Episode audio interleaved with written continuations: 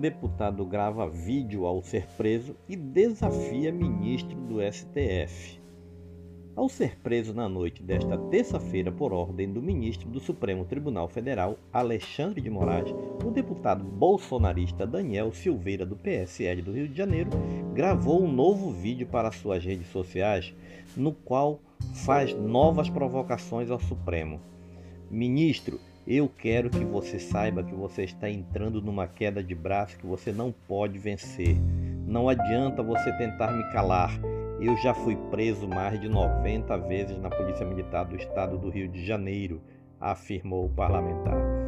Ele relatou na gravação que a PF estava naquele momento em sua residência com um mandato de prisão expedido pelo ministro Alexandre de Moraes, mas os policiais não aparecem no vídeo. Silveira afirmou que a decisão descumpria sua prerrogativa constitucional de deputado federal e voltou a fazer críticas ao Supremo.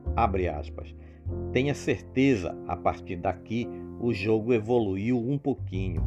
Eu vou dedicar cada minuto do meu mandato a mostrar quem é Alexandre de Moraes, quem é Faquim, quem é Marco Aurélio Melo, quem é Gilmar Mendes, quem é Toffoli, quem é Lewandowski.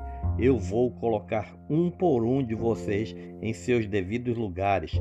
As pessoas que estão aqui me assistindo agora, eu não me importo nem um pouco pelo pelo meu país, eu estou disposto a matar, morrer, ser preso, tanto faz.